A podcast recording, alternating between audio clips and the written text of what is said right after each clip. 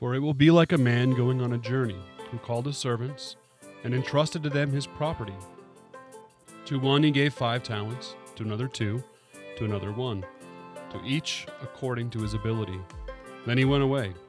He who had received the five talents went at once and traded with them, and he made five talents more. So also he, had, he who had the two talents made two talents more. But he who had received the one talent went and dug in the ground and hid his master's money. Now, after a long time, the master of those servants came and settled accounts with him. And he who had received the five talents came forward, bringing five talents more, saying, Master, you delivered to me five talents. Here, I have made five talents more. His master said to him, Well done, good and faithful servant. You have been faithful over a little.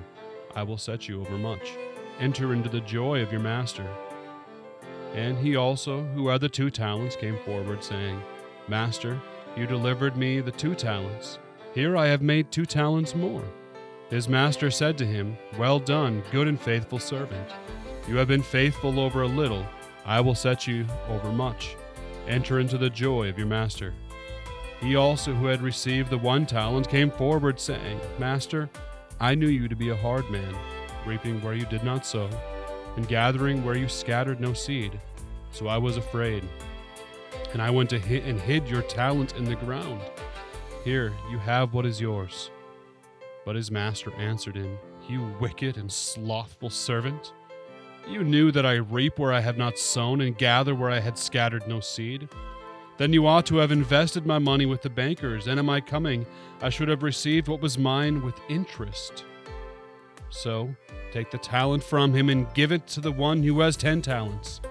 For to everyone who has, more will be given, and he will have an abundance. But from the one who has not, even what he has will be taken away. And cast that worthless servant into the outer darkness. In that place there will be weeping and gnashing of teeth. From the Gospel according to Matthew, chapter 25, verses 14 through 30. This is the Reformed Faith and Family Podcast.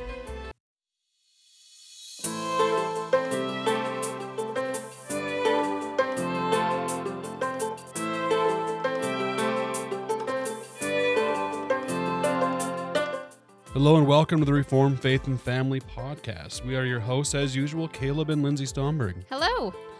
Today is uh, episode eight of season two, and we are doing a bit of a season within a season, uh, uh, going through a series on spiritual disciplines and trying to just give some food for thought to our listeners on uh, different ways that we maybe have evolved in our thinking or our practicing of some different spiritual disciplines. And uh, for some, maybe you know be thinking through this for the first time and for others just always trying to grow uh, in, in the spiritual disciplines as they try to grow in their walk with christ Yes, and I just want to give a quick reminder to our listeners whether you're new to listening to us or have been with us for a while, and we thank you for that. We would ask that you just leave us a five star review and share uh, the Reformed Faith and Family podcast with your friends. That is actually help more helpful than you realize to just get the word out um, about the podcast and just to let us know that we're doing a good job. Um, we don't know, uh, you know, exactly how people feel when they're listening to us, so sometimes it's nice to kind of get a, a gauge out there, right? yeah, yeah, and, and something that if if we don't ever hear from you, uh, whether it's a hey, good job with this or uh, have you ever considered maybe trying this instead? It's not really seeming to get across well what you're wanting.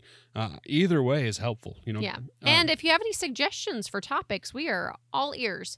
Right. This isn't just something that because we like to talk uh, and try to get other people to listen. We're really wanting to do something that can be helpful for for God's people, both in our own church and uh, beyond that.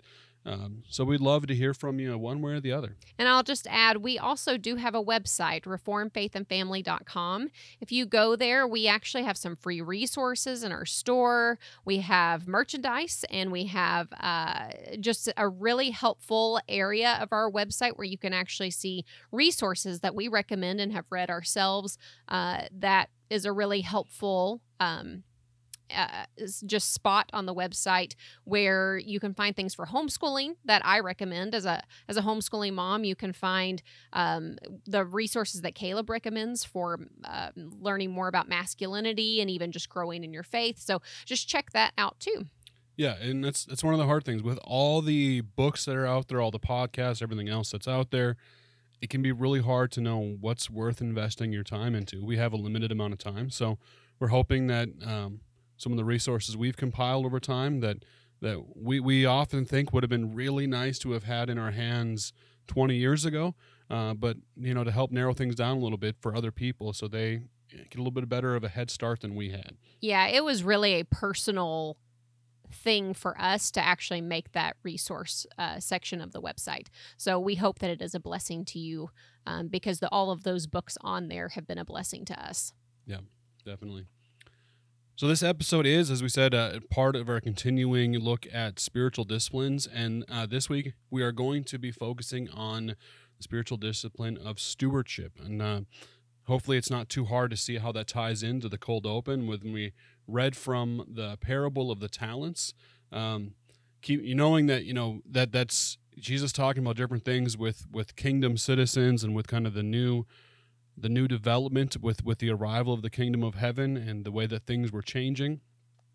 Um you know and specifically they're talking about talents which uh, can be a sum of, of resources or money that uh, and the expectation that somebody was was faithful and diligent and, and went out and, and was productive with that. Um, and you know as we're looking at stewardship we're wanting to kind of focus on how that that often can be and does talk about money uh, and what we do with financial resources. But uh, it really does with with everything else that that in english we want to say talent means has to do more with our abilities even though it really was talking specifically financially scripturally but it also speaks to uh, our gifts uh, our our abilities the different things resources that we have that are outside of financial things that what are we doing with the things that god has given us uh, and how are we how are we investing those things? How are we building on those things? Um, are we just sitting on what God has given us and and hoping just to hand him back exactly what we were handed? Or eh, are we really trying to expand and build and, and be a blessing for others and for the kingdom Yes, exactly. And I wanted to share a little bit about our personal journey with learning about stewardship. We really grew up in strong Christian families, and both of our fathers were hard workers, but we were not really prepared for when we got married with the tools that we needed for wealth building or even uh, just the whole leaving your children an inheritance. Um, it just wasn't we weren't exposed to that example. Um, maybe you can expand on that a little bit. Yeah, we were we were taught not to be stupid with money, so not not to go out and uh, buy things that we could clearly not afford or that we couldn't afford the payments for, things like that. Not to not to go max out a bunch of credit cards and uh, you know just you know to stay stay away from bankruptcy, all the things that would mean that you could you don't pay back what you what you get.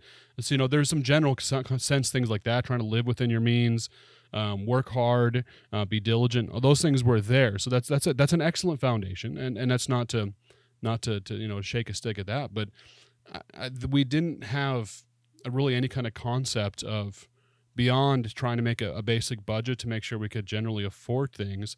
Uh, wasn't much of a concept of, of planning for the future. We didn't have a vision there yeah we didn't have a, a real vision um, didn't really know how to get from kind of point a to point b to really try to to build things or, or improve things or, or to to have you know future generations be better off because of the decisions we made. Uh, you know, so we had we had the idea that we want to make sure that we give our kids every opportunity they could and to support them along the way and encourage them so that they can uh, go out and be successful. So we had we had that kind of sense that was instilled but um, not not a real plan on how do we really set them up. Well, and I'll just throw this in because we we did go through like a Dave Ramsey class before we got married and so we knew the basic principles of don't go into debt, you know, make enough money to pay your bills, that kind of stuff. And so we actually never we never dealt with debt. Um, but something that we weren't we found Dave Ramsey lacking in was just for those who weren't making enough money to we we we were always just getting by yeah. and that was kind of the we were stuck in that circle of just getting by instead of learning how to get from point A to point B to improve. And I think there's even a generational thing that you know the economy has changed. So you know, there's a lot of animosity between the you know the boomer generation and you know the millennials, Gen Z, Gen X. You know, different. You know, there's some overlap there, but um, there's some animosity there of you know some of the older generation looks and thinks, well, all the young people now are they're just lazy. They're not working hard enough. They're not doing enough. And certainly, there's a lot of younger generations that that don't want to, that um, have gotten used to you know government assistance or whatever else, and you know they do just fine sitting at home in their parents' basement, um, and they really haven't ever stepped out and tried. So there's a lot of people in there. So there is some valid criticism with there, but um, there's also a, it's a very different story now that you had a generation before. I mean, it's not that long ago in our nation's history where you could be a gas station attendant and could afford a house and support your family. You might not be on the on the wealthy end of middle class. You might be lower class, but you could still afford a home. You could you could support a family off of one income and doing something that didn't make a ton of money. Uh, things have changed now, where um, in many parts of the country, even if you have a really good job, you can't afford a home. Uh, and, and, you know it's really difficult for families to try to not have to rely on two different full-time incomes just for some the basic kind of things for a, a moderately priced home um, vehicles that function well you know that kind of thing and if you try to try to follow what you know the boomers were mostly used to of one person just working one full-time job uh, and being able to to support you know a stay-at-home wife and, and who can look after the kids and and all that kind of stuff that that's just not realistic for most people now for most jobs because um, the you know the pay hasn't increased in most sectors, you know, and corresponding to what house prices and all the other kind of expensive and up. So it, there's there's some of those things that I think you know there's few past generations that uh, were doing well and were able to hand something down for for people after them and expecting that if things continued as they were, um, then it wouldn't be a problem. But we we've kind of hit a point where there's some greater challenges financially and with just with it with the market is set up and the jobs and everything else now that you can't just rely on just going getting a, a normal just job and and and just working that faithfully and being able to set up your family or be able to af- afford the normal kind of things that you need. So there better planning and, and better vision is needed now. And that's not something that not a vision we were given. And we're not saying that women can't stay home. We're actually just ta- we're going to be talking about getting that vision so that you can keep the wife home to care for the children and the husband working there that that model can still be done but it has to you have to do it creatively well and, and we would argue that not not only can be done but should be done and should be the goal right for christian families but it's no longer the expectation in society when society functioned where most families were expected to have one person going out and being the breadwinner and you needed one average salary to be able to afford, you know, to pay for a house and whatever vehicles were needed and all that kind of stuff. Um, now, surely we have over the generations gotten just ridiculous with our consumerism and all the things we think we need now. That's definitely part of the problem. But it's also true that our economy is no longer structured in such a way that it, it expects a single income to be able to afford a, a moderate house um, and you know even just the basics that are necessary for life and, and for holding a job and functioning within society that that's no longer the expectation. So everything now is modeled essentially on two incomes uh, and, and in, the, in the state we're in now it's not even that it's just modeled on that.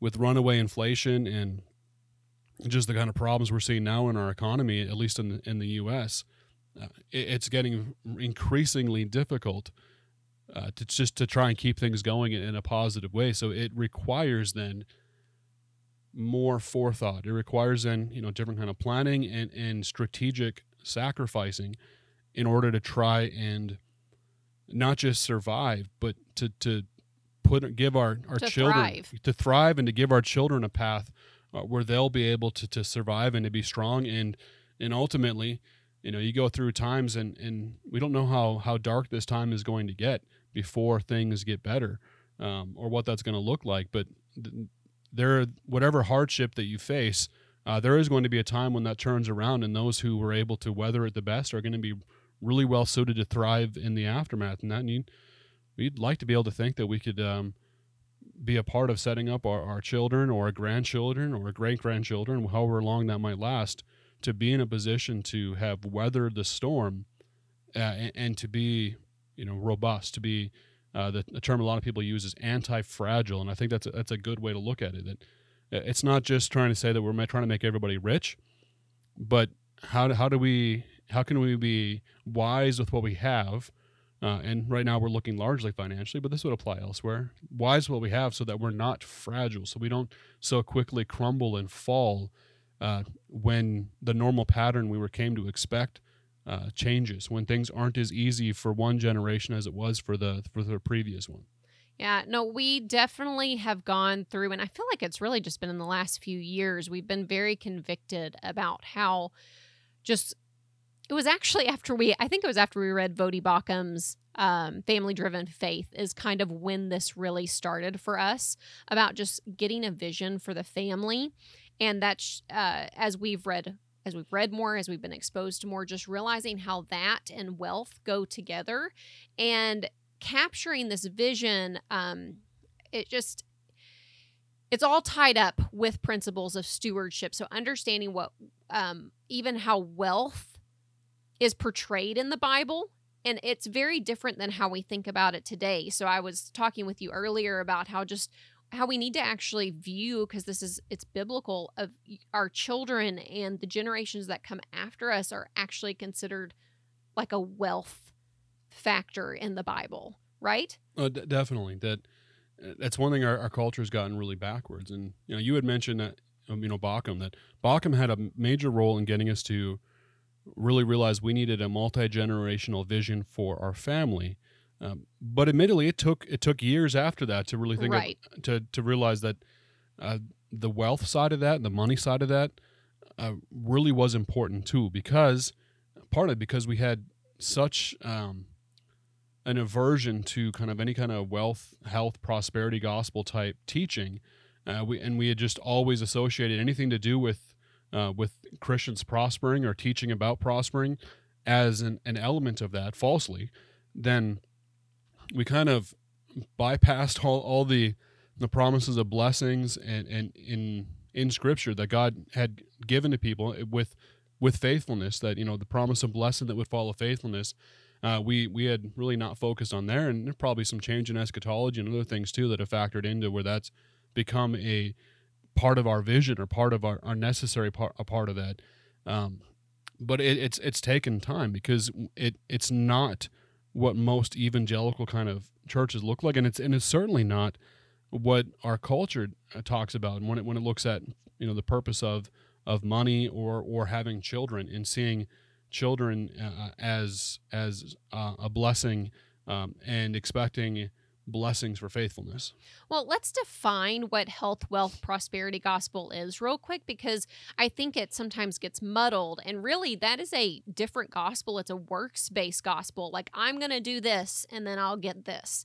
And that's not biblical. When we think of the Proverbs, um, and we should believe what God's word says that if, I mean, over and over again, not even just in Proverbs, but just God blesses those who follow after him, um, who seek him.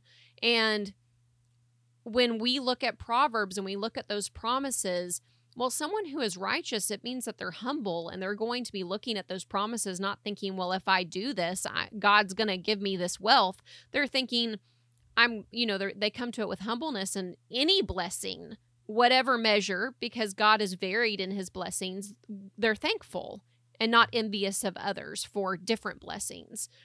Is that a good way to phrase it? Yeah, yeah. I mean, and it part of the reason that the whole health, wealth, prosperity thing, why that's so alluring, is because there's elements there that are aren't untrue.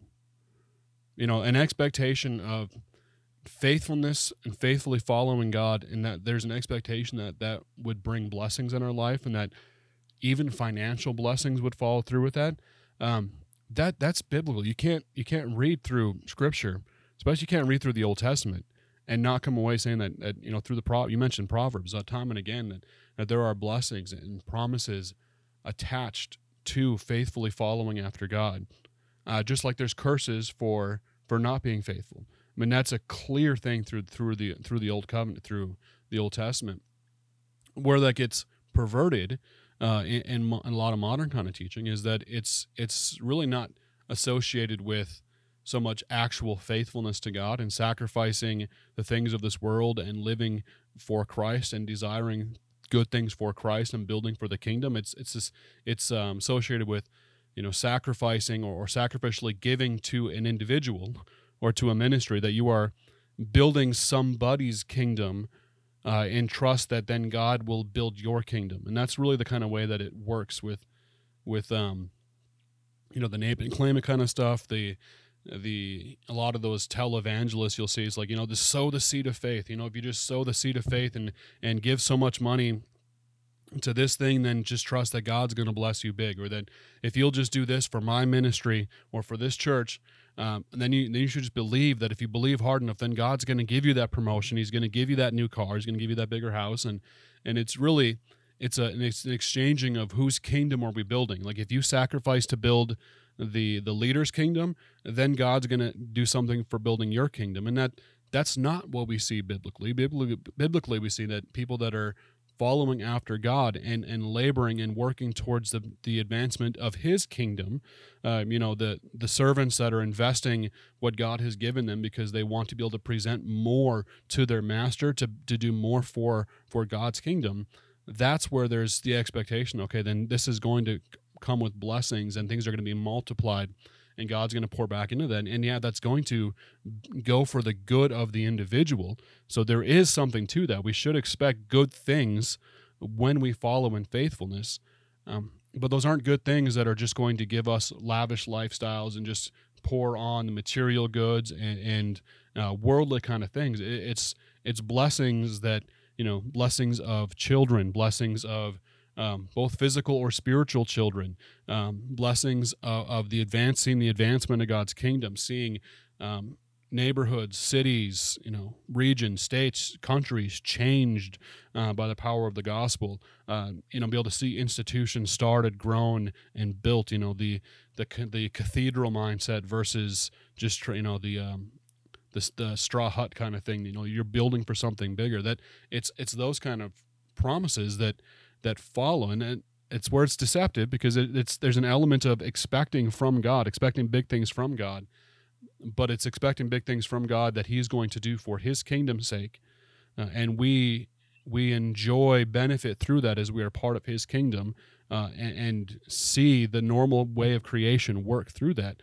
Um, but it's not someone that most evangelicals want to look at, and and, and if people that at least don't have some kind of a optimistic bent in their eschatology, they're probably not going to hear it at all because we've been taught for so long that things are just going to get worse and Christians do nothing but suffer in this life and should expect um, things just to be really bad. That the culture is going to get darker. Uh, Christians are going to be persecuted more. You're going to be in more and more suffering, and that's just that's just your lot in this life till Jesus comes again, and it's going to happen very soon. So just pray that it all falls apart. You know that that kind of defeatist mentality doesn't do a whole lot for saying, "No, nah, take take what God has given you and invest it." Expect that um, over you know generations of faithfulness that God will build and grow and bless. Well, what is it that you always say about the way our our economy and the last few generations have been set up that all we're doing is building now um, so that when we retire we can eat up our wealth and then the next generation has very little or nothing to start uh, to to begin with versus a biblical mentality would be to earn and grow and expand and then you hand that over to your children so that they can expand on it more and then it just multiplies with faithful generations who continue to build upon that. Yeah and, and you're right that that's that's a that's a, a model for for success and for growth, long term success and growth is is to to spend your time, your your productive years building, growing, uh, investing, pouring into the next generation so that they can not have to start over for themselves, but they can start way ahead and then continue to grow from there. But it's not even that we're just, you know, on, on an individual level. Um, yeah, we're the the most common pattern now is people that Um, they work through their productive years to pay, first to pay off their debt that they took on trying to just get the degree or whatever to get the job or to get the house that they wanted because it was so expensive or they wanted more than they could afford or and then they you know they try to pay off and then they try to earn enough so that they can relax uh, in their golden years. Um, that's what individuals do now. Um, but as a society we're much worse than that. As a society we're actually continually robbing from future generations. And that's you know our national economy. That's that's what we do. We we continue to go in greater and greater debt. Uh, things that were supposed to be promises for future generations um, are continually just you know whittled away at. And you know, we, we continue to, to say that you know punt the ball down the field that, that it's somebody else's problem to deal with later. Uh, we want to make it easier for ourselves right now. We don't want to have to suffer now uh, we expect somebody else to come later and figure it out because we won't be there. And that's that's really the way our, our, our government and our economy is is driven right now is that it's somebody else's problem because we want it to be easy for us now uh, and that is a wicked wicked mentality a wicked way to be. Uh, there there is absolutely no stewardship involved with that. That we really ought to have the mindset where we are working so that the next generation and the generation after that are in a better place. So if there's suffering to be done we ought to be wanting to take that on now. Because either we take that on now or it's going to be worse later on when it when it's unavoidable. Um, so yeah, as as our, as a nation, as a culture, we are absolutely pushing that off and, and forcing future generations to suffer uh, more greatly than we would today or what they would have a generation ago had they decided to deal with it then, which is is exactly the opposite of what what good stewardship would be. This whole conversation has reminded me that I really did not want to leave off without talking about because we're talking about preparing um, our our wealth our blessings for the next generation. And part of that is doing some really practical things like setting up a will to protect your family. That's something we did very early on, um, just because we were so concerned that with having as many kids as we were having, that we wanted to make sure they were taken care of in the event that Caleb and I both passed away um, and orphaned them. Uh, and so things like pl- planning via a will is a way to care for your family, but also just getting your finances in order. And a lot of people, like us, we didn't know how to do that um, early on and have had to learn the hard way in many instances of how to get those things in order. But we are no experts and we are very much still learning and in some ways feel like we're still at the beginning um, stage of learning. And so there are Christian experts out there in the financial world who are more than willing to take time to teach people how to care for their finances, how to set up a will, how to get life insurance going for your family, all of those things that are very necessary to take care of the next generation in our day and age. Uh, and so, one of the people that we have worked with is Joe Garrissey at backwardsplanningfinancial.com. Um, we have worked with him. We know other people who have worked with him and have really benefited from his knowledge in the area of financial planning. Um, both for uh, retirement plans, for life insurance, uh, for will planning, all of that stuff um, it, we really recommend going to backwardsplanningfinancial.com and just some he has a really easy submission form to fill out and we'll have a conversation with you if you're interested. I mean he's very quick to respond too. But um, if uh, if that is something that really would appeal to you and your family and you feel like you need that we recommend him wholeheartedly. Yeah definitely. And you know, there's there's a lot more that could be said in, in that kind of stewardship and, and multi generational aspect, and I'm sure we'll touch on things that you know in the future as we continue to learn. Um, but we did want to take some time and, and just talk about you know with with um, stewardship how that applies to how we give and and to pour into our church, the local church. So thinking of uh, you know tithes, offerings, that kind of that kind of conversation. How can we be uh, generous and, and cheerfully generous uh, to give of what we have, even though that maybe every impulse in our bodies might be telling us either to to either spend now and live the best we can now or to try to save every every cent because we don't have a lot and we know we're, we're going to struggle to give to future generations. But any even even so, to be able to faithfully give generously to to the to the church and to those who are in need, because that clearly is also a part of biblical stewardship.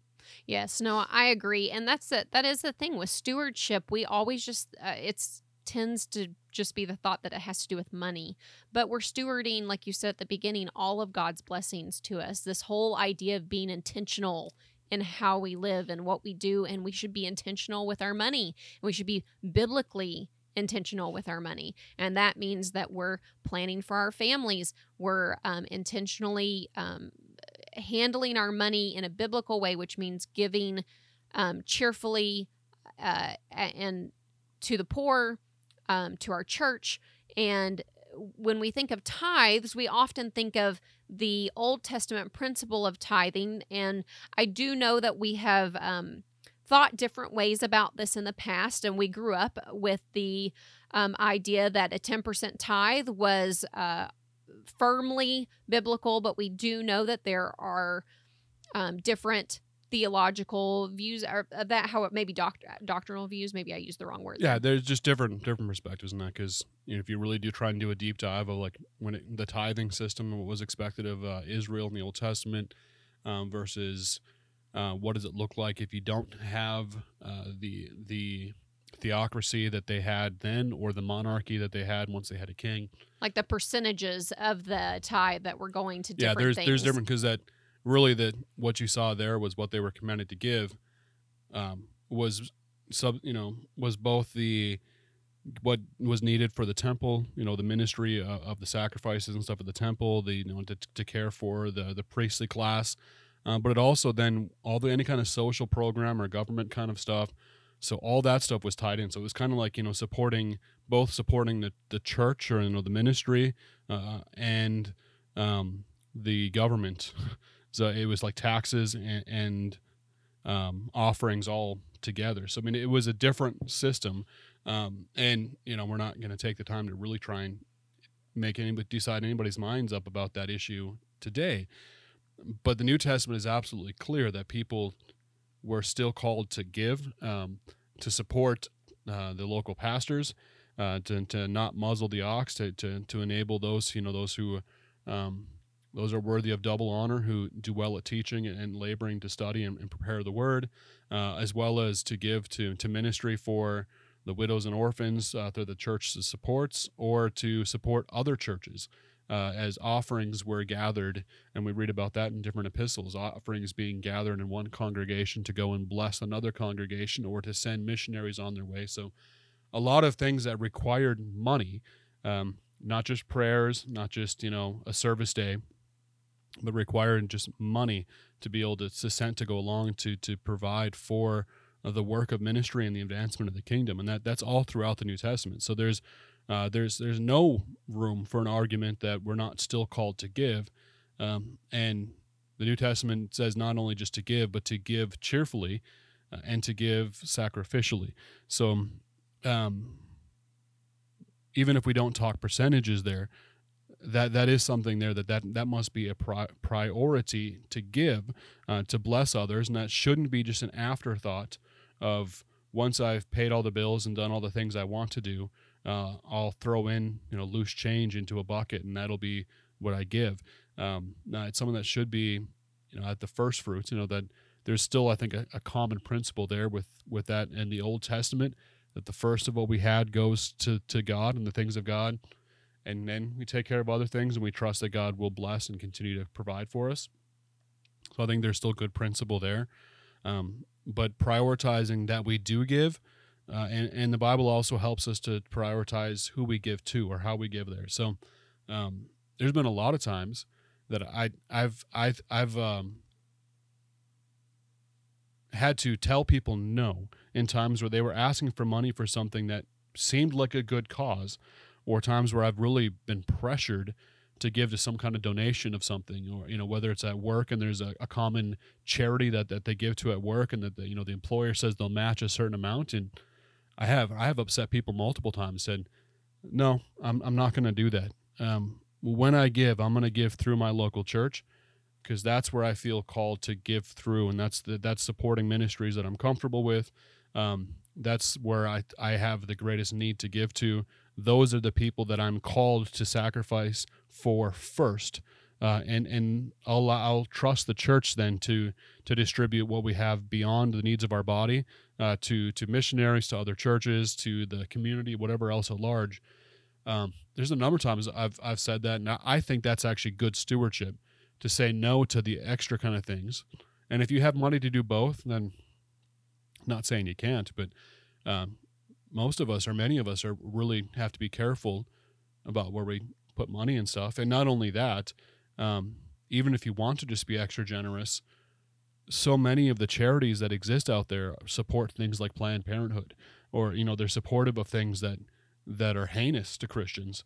Um, so you can't even trust that, that someone that's supposedly a good cause is going to give money where it's actually you know honoring to God and not just advancing you know godless ideologies and, and systems. So uh, you know so prioritizing there where stewardship can both be where it is on our priority list and then where it goes to first and where where we make sure it goes to be diligent that it, it's used wisely. You know, I was even thinking about how we ought to be diligent in our paying of taxes, not to pay more than we absolutely have to, simply because they're using our tax money for all the wrong things and funding all the wrong things versus we could give that money to our church instead and fund right things. Yeah, any any loophole that you can use, anything you can get a hold of to get out of taxes to the Legally. maximum ability you can. Uh, and I'm going to say legally, even if there's a part of me that wants to go beyond that. I was thinking more so we just don't get kicked off. But yeah, I'm not not commending anybody's go break their conscience or go break the law here. But anything you can do to keep money out of the hands of our federal government, you are doing well. Um, because they use it for all manner of wickedness and the advancement of evil uh, and wicked ideologies and, and pagan deities and all those kind of things, even though they don't call them that. Uh, it's absolutely what they're doing. So, yeah, that it is not um, uncharitable or, or unchristian to try and withhold money from the government where you can do so because you know what they will do with it. Um, there is nowhere that money gets wasted more frequently than within the government body. And that's not just an American thing. That that happens everywhere, and we may not even be the worst with that, but it certainly happens here. Um, so that that's definitely a thing. And I, I know I've heard from uh, Joe Garrissey on on some different um, podcasts and stuff where he's been interviewed by some different people that he actually knows a lot of ways to maximize. Because there's even different ways. There'd be questions you could ask him. If you're somebody that has has actually quite a bit of money, uh, there are some ways that are better than others to give money to a church. You have a large sum of money, or you have um, your your offering that you're going to give it is a large sum of money. There are ways that you can do that that can maximize the amount of you know tax incentive type things that there are for you in the church. Uh, there are ways to do that that are better. So um, he might be a good guy to talk to about something like that. Backwardsplanningfinancial.com. yeah, definitely. He's he's a, he's a he's a smart man with that, and he's got a good head on his shoulders. Uh, he also agrees that we don't want to give our government anything more than we have to. Uh, the more that we can keep in our own pockets, the more that we can use to to bless uh, the kingdom of God and to advance the kingdom. Um, we are all better off for it. Well, and because you're a pastor, I'll even uh, maybe just bring the floor open for talking a little bit about churches' stewardship of finances. Is there anything that you would like to share encouraging for that? Uh, just that it's an absolute necessity to to be wise with money. Um, there's a lot of And things. transparent. Trans- transparency is a huge one there. Um, that something that we've tried very hard to do. We're we're a young church and it's a small church, so there's we're not talking huge dollars and cents kind of thing going on there, but uh, someone we want to be very open and transparent about what money comes in uh, and what's done with it. That there's there's never you know questions on that. That there's uh, multiple voices that go into the spending of the money that comes into the church because um, those who have the checkbooks are are really entrusted with with a great um, privilege and a great um, weight of responsibility by the congregation to, to do good things with that and, and that to be very careful about what things as a church you support Um, as, as we're a small church, so we we don't have we haven't sent out missionaries. Uh, we don't have enough close connections with individual missionaries to just be directly supporting ministry of, of those kind of things. But we also feel very much called to support missions and to support those who are going out and bringing the word to to all the world. So um, we were very intentional about setting up, and we we support uh, missions through HeartCry Missionary Society because we trust men like Paul Washer and, and, the other guys that are a part of that organization, and, and it's been vetted.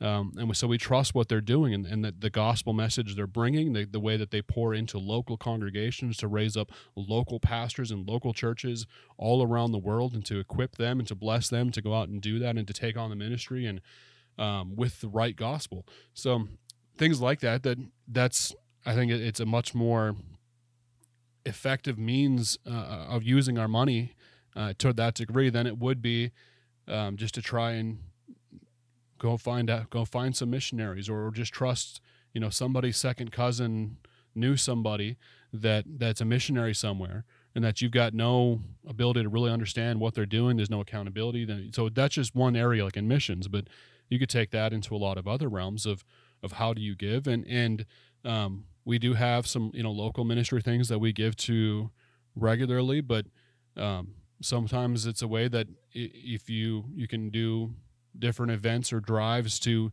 to make money in uh, some creative ways to support local ministries that um, aren't quite the same strain if you don't have um, regular giving amounts or those kind of things to go off of yet. So there, there's ways you can be creative with that too, but you should know where the money's going uh, and be able to be transparent with that uh, and try to focus on the things that um, Scripture would seem to, to, to call a church to focus on, which is, and this is going to sound self-serving because I am a pastor, but it, it's those who labor well for the, for the preparing of the word and the studying of the word and the, and the preaching of the word um, to support your pastors. Um, not to not to keep them uh, in, in poverty if you have the ability to get them out of poverty, uh, to support them to, to free them for that work, uh, and that that should take higher priority than a lot of the side kind of things that that sound nice or look nice. And um, you know, as much as I want to, I, I want to be a, the kind of Christians that build cathedrals. Uh, that's something that that takes time and and maybe being patient on buildings or different things like that, um, so that you can lay some foundation and take care of the people that are that are doing the work of the ministry is is important there too. Before we close, I wanted to just give some encouragement to those who might be thinking, well, I you know, I have a vision because this is where we were.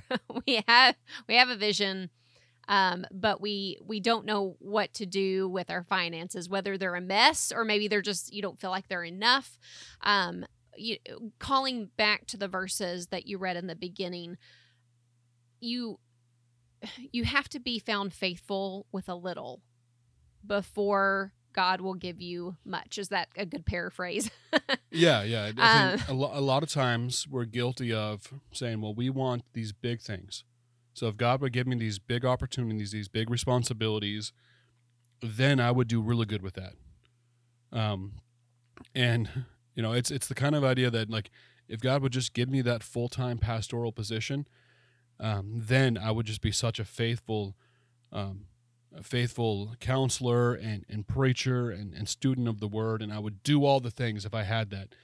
Um, but that's not how God typically works. It's those who are faithful with, with the smaller things. So you might desire, you know, the, the big big thing. You might desire to be the guy who's preaching every week and to have all those opportunities. But if you're not faithful in the in the smaller opportunities and in the teaching in, in different op- ways or the counseling in different ways, um, you shouldn't really be expecting God to bless you with in bigger ways. And and money is the same kind of thing that you know say, well, I, I just I want to be the guy who just gives millions of dollars a year to to all the kind of stuff that I want to be the one who donates 90% of my paycheck to the work of the kingdom and I'll, I'll just live off of like a million. And, and and I'll give the rest of it you know to God or I'll live off of a hundred thousand and give give the rest of it to God. If you just make me a millionaire I'd do it. Um, well, that that's lofty kind of speech in your head, and that might sound nice, but uh, if you're not faithful with with the fifty thousand he's got he's given you now, um, and you're not doing things try to be faithful to small things or or then you shouldn't expect he's going to give you the more. You're wasting the little he's given you um, that's not the mark of a good and faithful servant. God blesses those who have been faithful with what they have been given and then he will increase that and that's not always that doesn't always mean that if you're really if you really stretch that dollar and you're faithful with that with that amount that he's going to make you rich. But he will he will bless you in different ways and give you more opportunities and entrust you with more for the advancement of his kingdom and the and for the good of his people. Uh, and that that's the way he works. So um, even if you don't have much be faithful with what you have. If you can't give much be intentional about what you can give can give now and and be diligent to try to try to find ways that you can give more later or maybe you can't give for a while and you just need to be faithful that you don't have to be supported.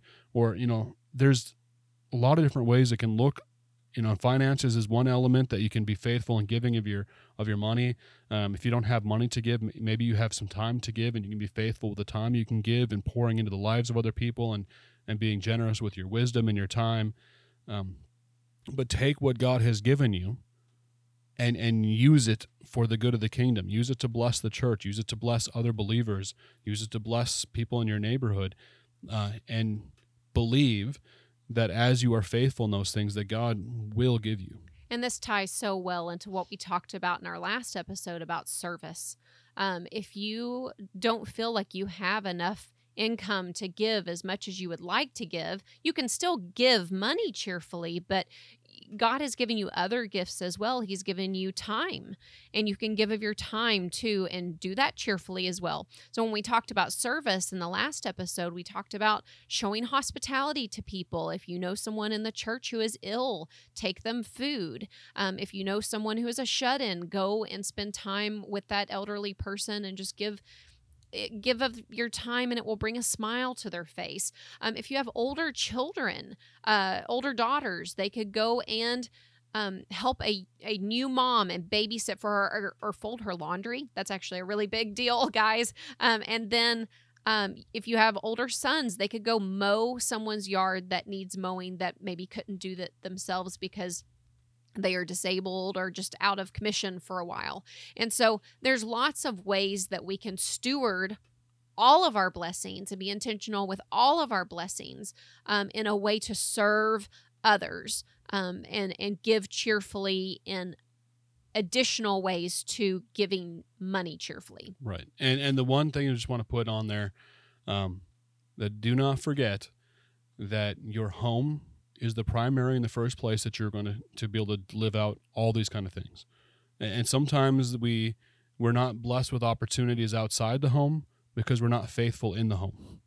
That's a really good point. So, um, do not uh, go and spend all your time being, you know, a blessing to those out in in the community, whatever else, if you are neglecting your children. Um, being a blessing to those around you is great and good, commendable commanded as you are able. Um, but commanded before that is to to be diligent with your children, to train your children, to be there for your children, to equip your children. So, so so, and even with, some when we talk about these kind of things, that there's there's some of these things are season of life issues, and some of these things are just maybe God hasn't blessed you in a way that you can focus on different areas that you might like to, and those are good things. But to start, you know, as part of starting simple and small, is starting most towards the central the center of those concentric circles of what we're called to and, and who we're supposed to devote ourselves to in this life. So start with you know serving and being diligently faithful towards all that you've been given to serve your your spouse and your children and your parents uh, even as adults to to honor and, and, care for and serve your parents. And that that's that's the inner circle that's first. Um, and then as you're being diligent and faithful there with your finances and everything else there, uh, then as you are able beyond that, then you know make sure that you're giving to the church and those, helping all those people in the church and the community and stuff there. But um, we never want to advocate or make anybody feel guilty uh, to the point where they are abandoning their family so that they can go out and do more public things or more things in the church to go broader so that they can feel that they're being more righteous and doing those kind of things. If you're not being faithful with your family, then then you're not being faithful if anywhere else. The only qualifier I will put on that is I do know that some people, and you can correct me, but some people will say, okay, well, I'm I haven't gotten the thing with my family figured out yet, so they'll put off giving to the church too long. The same way with um, having children. I don't have my finances in order yet, so I can't have children yet. So eh, there is something to being just biblically minded that No, you're you're right. You're right. That and especially like you know, last thing you mentioned. Well, um, if we see children as a drain on our resources and as a liability, uh, we're going to have all sorts of really unscriptural thoughts about that. Children are a blessing and are wealth to their parents. Um, if we start thinking correctly about that, we might we might get that priority a little bit more clear.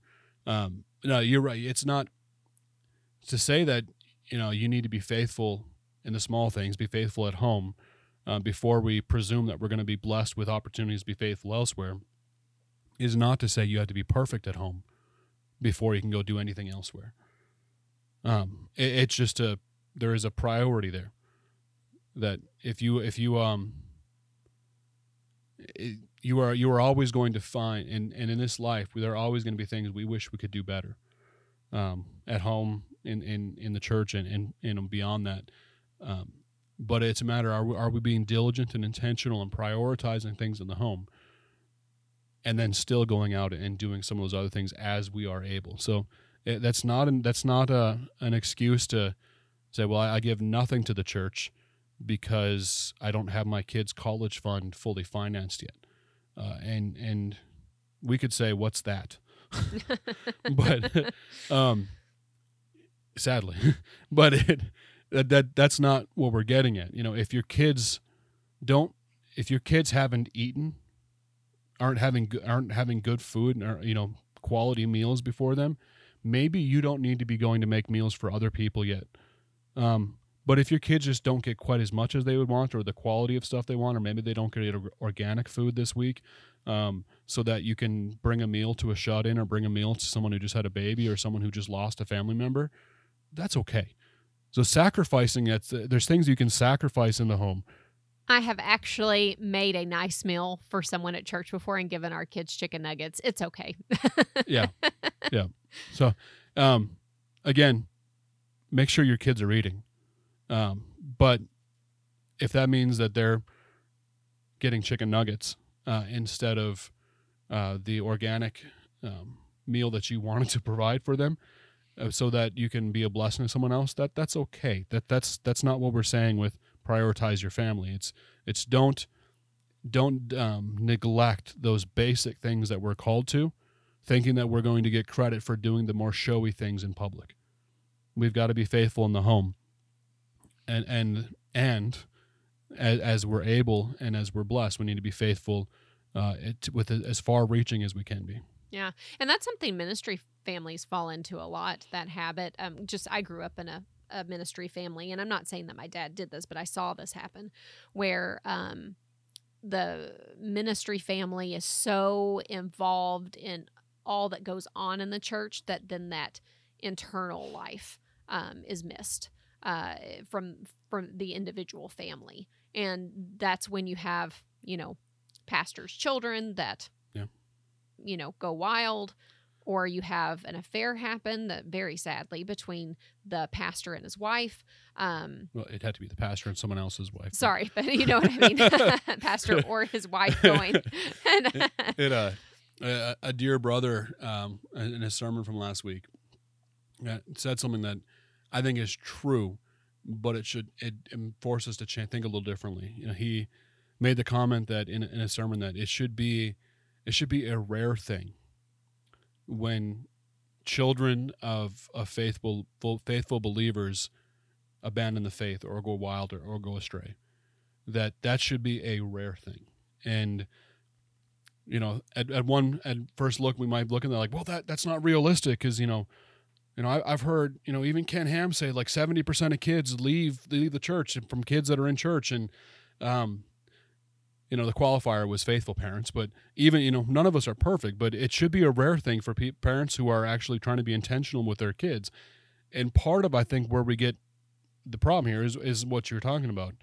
It was people get uh, they lose focus about where their priority needs to be and where the and what it means to be faithful in the small things before we expect and, and try to be faithful and, and look faithful outside of that that if we are faithful in the small things and it does not mean perfection. It's are we training our kids in the fear and admonition of the lord? Are we showing them that our faith is important that that spiritual disciplines are important that that our faith is real? Are we are we leading them in worship in our homes? Are we are we confessing our sins to them when we have wronged them? Are we being vulnerable before them? Are we being believable as christians? That if if we are doing those things and being faithful with them and investing into them um, then the likelihood of them staying in the faith and god blessing through generations as he loves to do is we should be expecting that it shouldn't just be a I hope, I hope, I hope that God will save my children. It should be I am ex- I am hopefully um hopefully expecting. You know, there, there it's hopefully optimistic is the word I was looking for.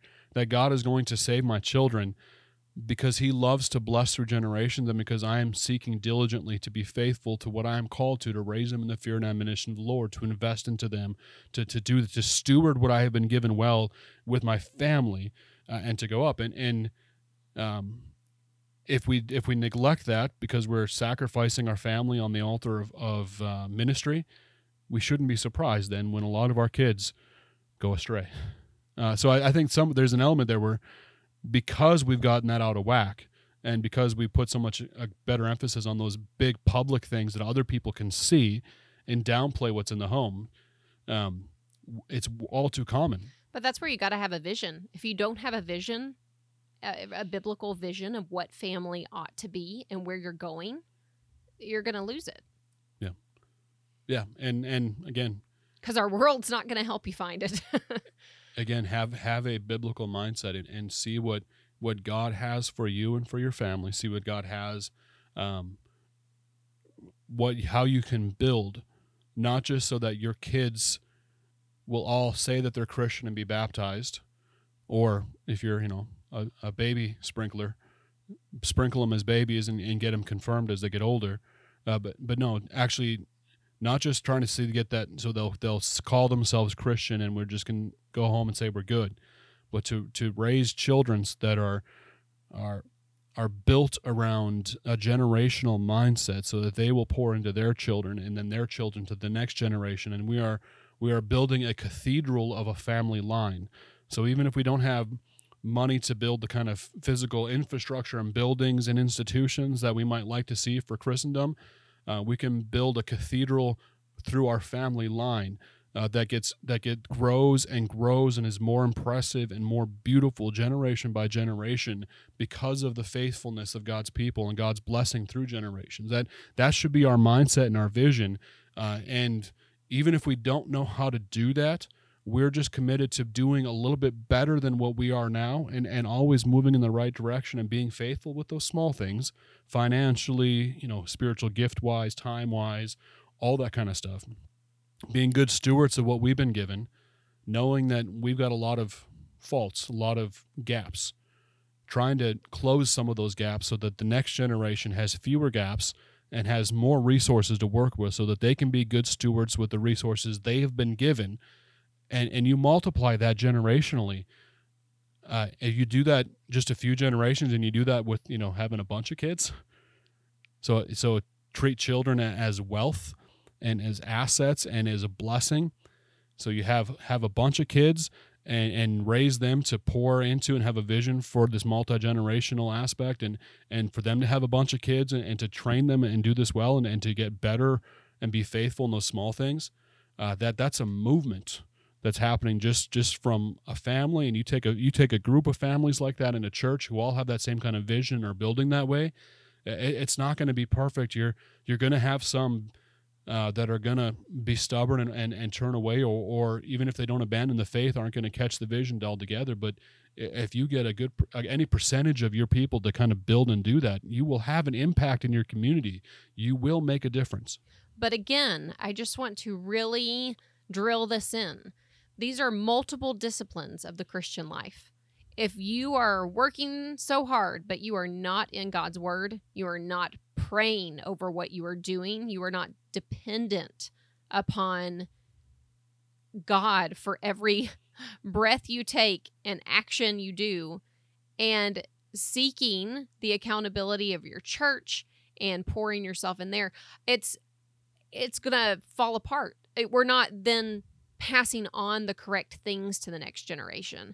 So I think it's just it ties all these together that when you lose some strands but keep others, does that make sense? Yeah. Like it's it's the whole tapestry is what we're looking for. Right, and it's having a, a a thoroughly biblical worldview and trying to be a faithful Christian, which isn't just excelling in one area. It's following Christ down this narrow path, which includes all these things, which is why we're talking about all the different Christian disciplines, Right. because those are aspects of things we need to focus on, and some we're going to struggle with the none. Um, just knowing where, where our time is on, on this episode, and and we don't want to overly burden our audience. Um, I just want to end with with with this um, scripture passage from Luke 16, 10 through 13. One who is faithful in very little is also faithful in much. One who is dishonest in a very little is also dishonest in much. If then you have not been faithful in the unrighteous wealth, who will entrust you with the true riches? And if you have not been faithful in that which is another's, who will give you that which is your own? No servant can serve two masters. For either he will hate the one and love the other, or he will be devoted to the one and despise the other. You cannot serve God and money. So go forth, live for Jesus, and build for your children's children. This is the Reformed Faith and Family Podcast.